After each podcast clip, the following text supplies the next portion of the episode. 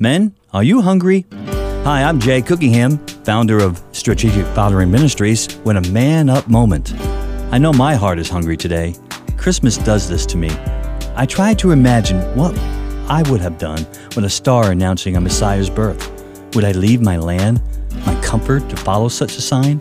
What effect would a shepherd's story and angel songs have on my life? Would the presence of soldiers threaten me away from believing? I realize that I am not content with contentment, that I want more. Not more stuff, not more possessions or material things. No, this is not a greedy, selfish cry of hunger.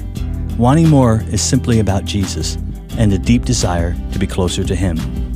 Psalm 42, 1 through 2 echoes my cry. As the deer pants for streams of water, so my soul pants for you, my God. My soul thirsts for God, for the living God. When can I go and meet with God? Did I mention that Christmas does this to me?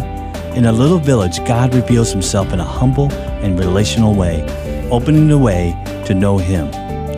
Yes, I want more, and that's a good thing. What about you? Are you hungry?